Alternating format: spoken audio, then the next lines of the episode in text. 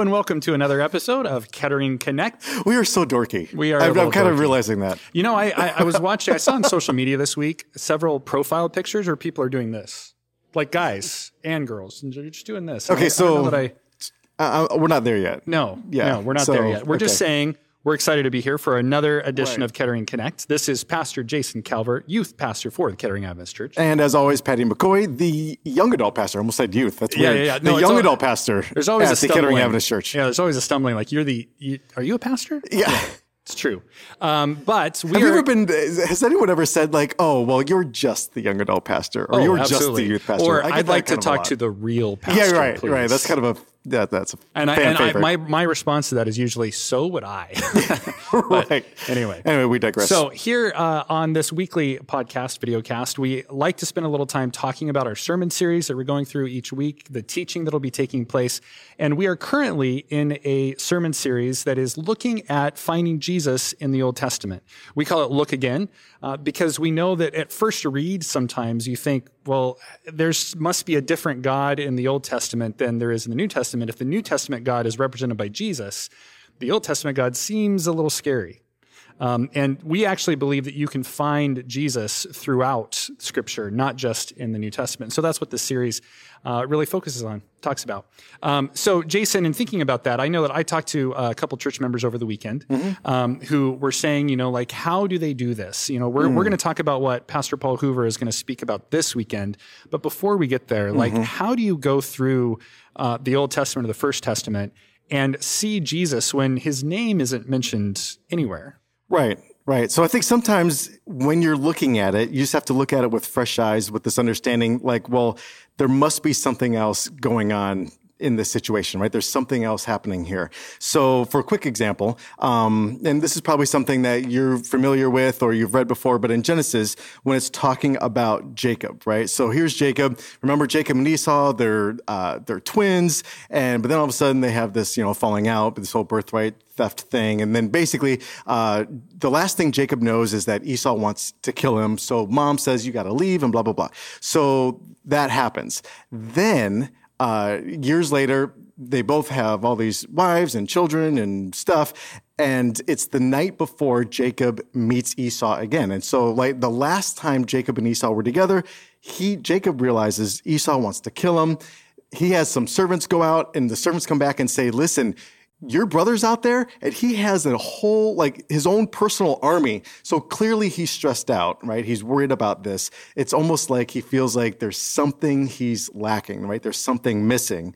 And then we see this. It's the night before jacob and esau are to meet. And in genesis 32 uh, it says uh, starting in verse 24 this left jacob all alone in the camp. A man right? So we see a man. A man came and wrestled with him until the dawn began to break. Verse 25. When the man saw that he would not win the match, he touched Jacob's hip and wrenched it out of socket. Then the man said, Let me go, for the dawn is breaking. But Jacob said, I will not let you go unless you bless me. Okay, that's crazy. Well, what is your name? The man asked. He replied, Jacob. Then the man replied, yeah, then the man replied, Your name will no longer be Jacob.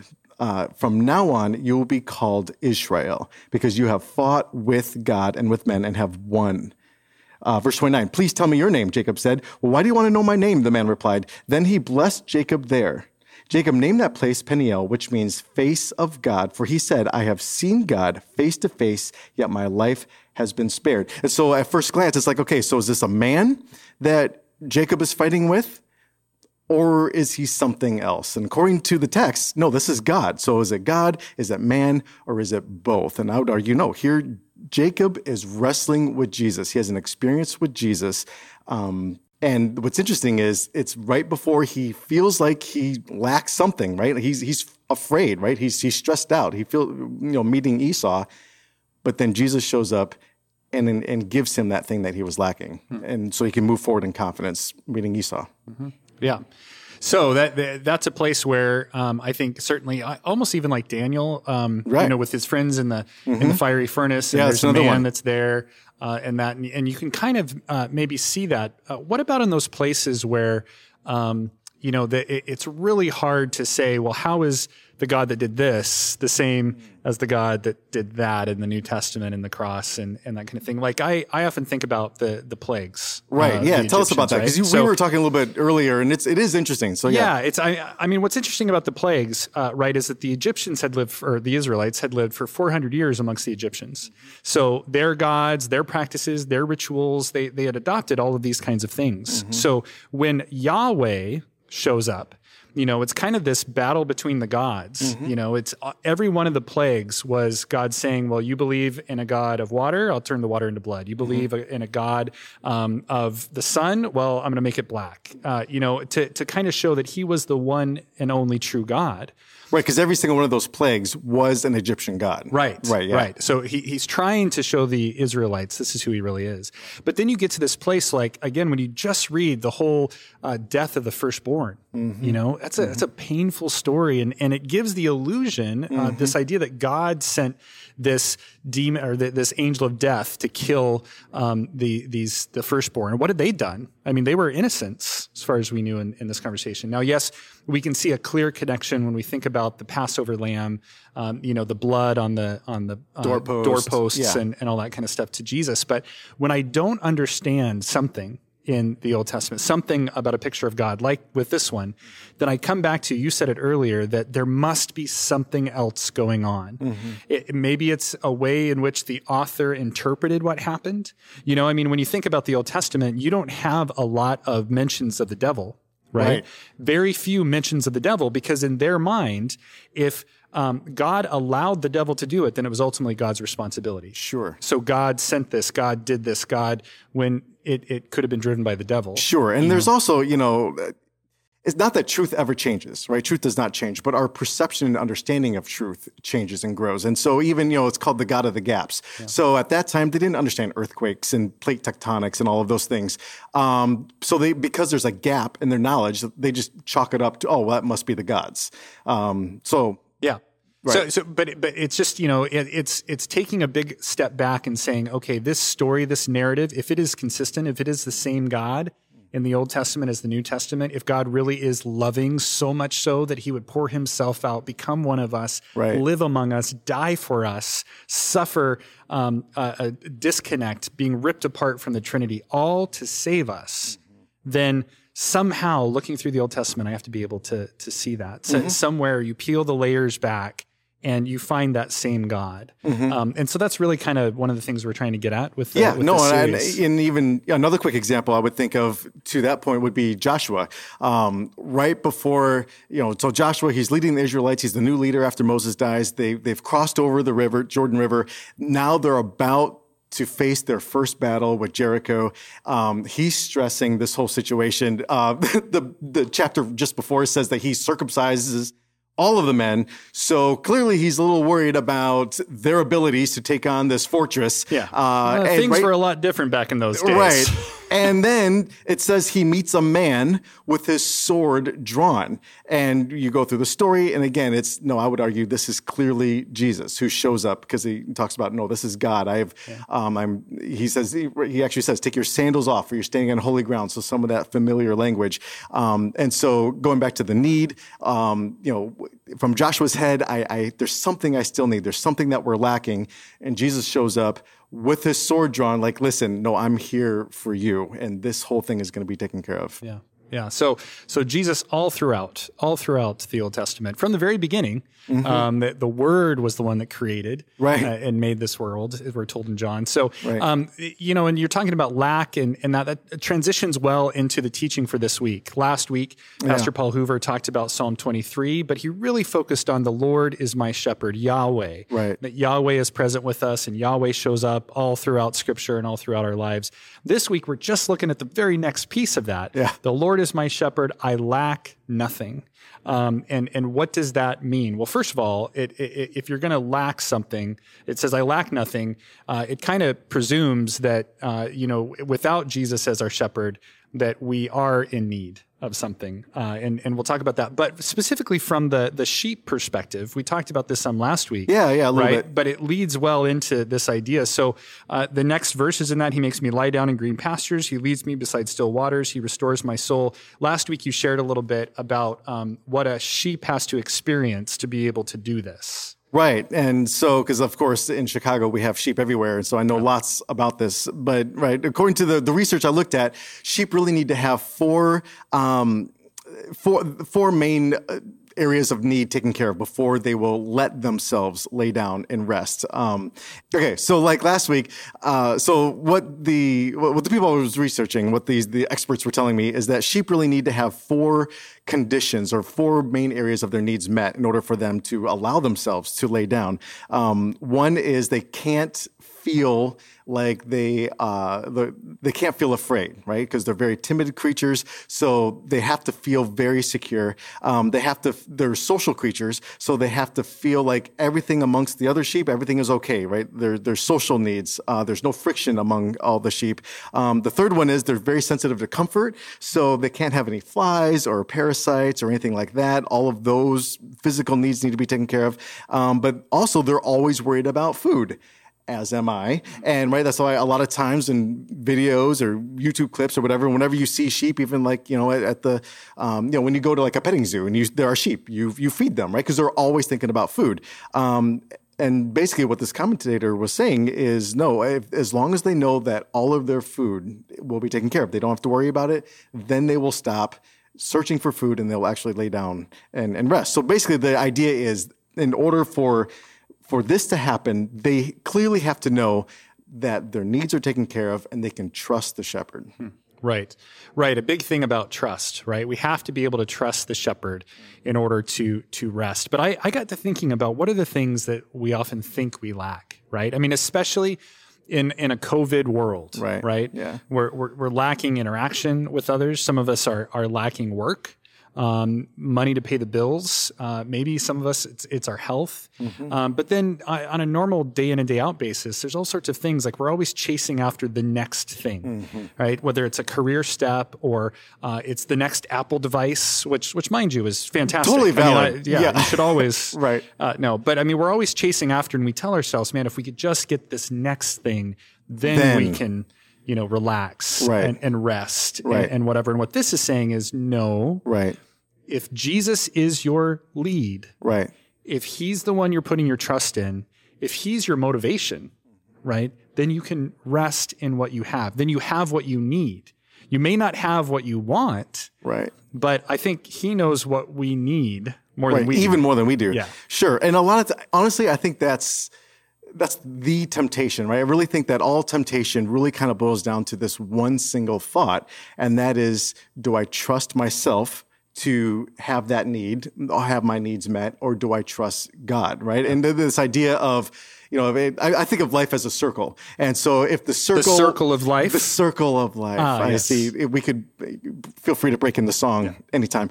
But right, if you're to draw a circle and it's like, no, it's not quite complete. So we were always, like you were saying, we always chased after the things that, well, what's going to complete the circle? The next apple, the, the next car, this degree, nothing against those things. But I really think at the end of the day, all temptation is no, we need, we can trust God. God is the one that is going to complete. Um, and, and have all of our needs met. Well, right. and, and it's interesting too because there's several places throughout the New Testament where we're we're taught how to pray, right? We're taught how to pray by Jesus, by Paul, and other things. What's interesting to me, and in none of those places do they pray to remove someone from their circumstances. I I pray that all the time. Right. You know, like, God, please help me from this circumstance. Please save me from this. Please guide me through that. And and so often the prayer is just focusing up to Jesus in in praise and adoration and who he is and asking for like core things like love and generosity and Right. fruit of the spirit, not not to be rescued. Right, taken out of a situation. Right. Well, and that's what's actually cool. So I did a little Hebrew work um, in the Psalm 23 passage, and basically, like literally, he's saying because it's only two words, right? That whole little I lack nothing. I lack nothing. It's two Hebrew words, and it just literally means I lack nothing. I need nothing. I am not deprived. I am not empty. And so it's like this idea that no, David is making a conscious choice, right? I'm just I'm making this decision, I am declaring that all my needs will be met. And I think sometimes, yeah, it makes that choice, regardless of the situation. Yeah. No, God will take care of everything. Yeah, and I, I, I think about how God led the children of Israel actually out of Egypt, right, and and through the wilderness, and He gave them what they needed. Right. It wasn't always what, What they, they wanted, wanted, right. right? But He gave them a pillar of cloud to shade them during the day, and then the light at night, and the pillar of fire, Right. the manna, the quail, um, you know, and, and these things that met their needs Mm-hmm. while He taught them to trust in Him, right? Mm-hmm. Each and every day, just trust in me. I mean, I think it's cool that the manna came every day. It wasn't collect it for the next six months. It was like, Mm-hmm. Right. no, I'll give you what you need. Which is what we want. Right. We want the big vision. Okay, God, show me everything that I need for the next my year plan or my five year plan or whatever. And He's like, no, no, just worry about today, and I'll hook you up for today. which which is so where we're at right now in our world, right? Right. With COVID, it's like we cannot plan. Right. I'm I'm trying to figure out is my son going to have a graduation? I've got family that wants to travel in. Mm-hmm. Uh, you know, we want to make plans so they know, but we can't know. It is a day in and day out way of living life. Which I think speaks to when Jesus says, you know, come follow me. Literally, he's saying, leha harai, come walk right next to me. And so it's a walk, right? We- Pastors, right? We, this is language that we normally talk about. It's the daily walk. Yours is different than mine, than, than whoever's watching, but it's still, it's the moment by moment, step by step. Um, and yeah, that's what's beautiful. Well, and and this this particular, just the the Lord is my shepherd, I lack nothing. I also am drawn to Paul, um, and we'll we'll kind of close on reflecting a little bit about Yeah. Paul and, and his life here.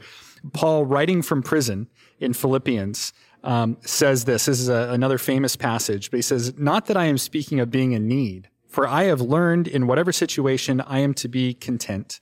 I know how to be brought low, and I know how to abound. In any and every circumstance, I have learned the secret of facing plenty and hunger, abundance and need.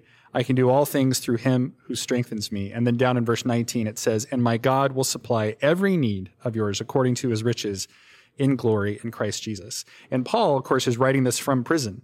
He's Right. writing this after he has been shipwrecked, after he has been beat Beaten. with, with an inch of his life multiple times. Right. Um, and so he knows what this is like. And he's saying, you know what? All I need is Jesus. Mm-hmm. It's kind of like where, where he also says, like his previous life, it was all about the checklist, right? It was about the career advancement. It was about growing as a leader in, in Ju- Judaism. And he had done all the right things. But, he there was says, still something. Right. He was yeah, lacking. He was always looking for something else. Right. But then he comes after meeting Jesus, he comes to write Right. in his life, like, I consider everything else rubbish. Right. In fact, a better way to translate that word is dog dung. Yes. Right. Uh, It's in the Bible, people. Yeah, it's in the Bible. Yeah. But everything else compared to knowing Jesus, nothing. Yeah. And so he learns. And, and what's interesting is when it says, I have learned to be content, well, it wasn't overnight. Sure. It didn't say like It's he woke up one day and he was like, "Oh, I'm good now." It's a process of learning to surrender, learning to trust in Jesus. Right. And I think, you know, we talked about this earlier. Trust, if you think about it, the people you tend to trust the most are the people you have spent the most amount of time with, right? I mean, even last week, I trusted you last week, but I know you more this week than I did last week, which means I trust you more generally, right, this week than I did last week, right? And so, um, yeah, just this experience of the relationship. I think the more we experience relationships, the more time we spend talking and then listening, even more importantly, um, yeah, then our trust will begin to grow. And what I really love from the uh, Philippians 4 passage is this whole idea of supply all your needs. But in the Greek, it literally, it has to do with like supply liberally. So it's not just, you know, I'm going to give you, you know, beans and rice. Nothing against beans and rice. I like beans and rice, but it's like, no, I'm really going to hook you up even more than you are expecting. And I think that that's that, that the more you trust, the more you realize your blessing. Right. The Right. more you Yeah, see, yeah. you kind of have kingdom eyes Yeah. to see. I mean, I always think back uh, about the wedding in Cana. And, uh, you know, here it is at the end of the ceremony. They've run out of wine and they, you know, Mary goes to Jesus and says, you know, help them and all this stuff happens. But the, the, the short end of the story is that Jesus blesses them by turning water into wine, but not just enough to get through the end of the, Right. the reception For the week. for for well, I mean, technically speaking, he gave them enough to have 900 bottles of wine. That's a party. Th- th- that's Yeah, a, that's, that's a that, lot. That'll run, render any camel, right, you know. But Right. but it's it's a lot. It's abundance, and I think he is a God of abundance. As we trust in Him, He'll give us what he we need, Mm-hmm. and that as we're ready to receive, He continues to pour out uh, onto us as as we know Him. Yeah. And No, so whatever you're facing, wherever you're you're you're at in life right now, especially in COVID. we just want to have you encourage you to say, let the Lord be your shepherd. Let Jesus be your guide. As you trust in him, he will continue, he'll fulfill your needs, the things you need, not necessarily the things you want. Right, Uh, but then he'll pour those things out in abundance to give you peace and contentment so you can stop chasing after other things and you can just rest. Yeah, it's good. Yeah. So with that, Jason, would you have a, Yeah, a closing absolutely. prayer for us? Uh, Father, thank you so much for life, for the scriptures that have been preserved for thousands of years in a totally different culture. Um, but now we read them and unpack them. And I just pray that the same spirit who inspired these biblical authors to write this stuff down inspires us as we read them and process them and apply them to our lives. So uh, thank you for the time that we just kind of have to hang out a little bit, read the scriptures, unpack it. I just pray that as we all move forward with our own personal walks with you, that it, becomes more intimate. Um, and we ultimately, all of us, learn to trust you more every moment of every day. And we thank you in advance for how you do supply our needs, how we do lack nothing because all we need is you. You are the answer. And uh, we thank you for that. Uh, be with everyone watching, and may we all experience more of you is our prayer in Jesus' name. Amen. Amen. Amen. Thank you again, Jason. Always uh, thanks, a Ben. fun time super to have fun. a good conversation. And then next week, Join us next we're going to be looking into uh, Jochebed, who is Yeah. Moses' mom, Exodus 2, if you want to prepare in advance. But I feel like that's, that's a we'll good like about. pet name. Jochebed. Yeah. Know. Is that- is that weird? We'll see. Anyway, thank you again for listening to Kettering Connect. We'll see you next week.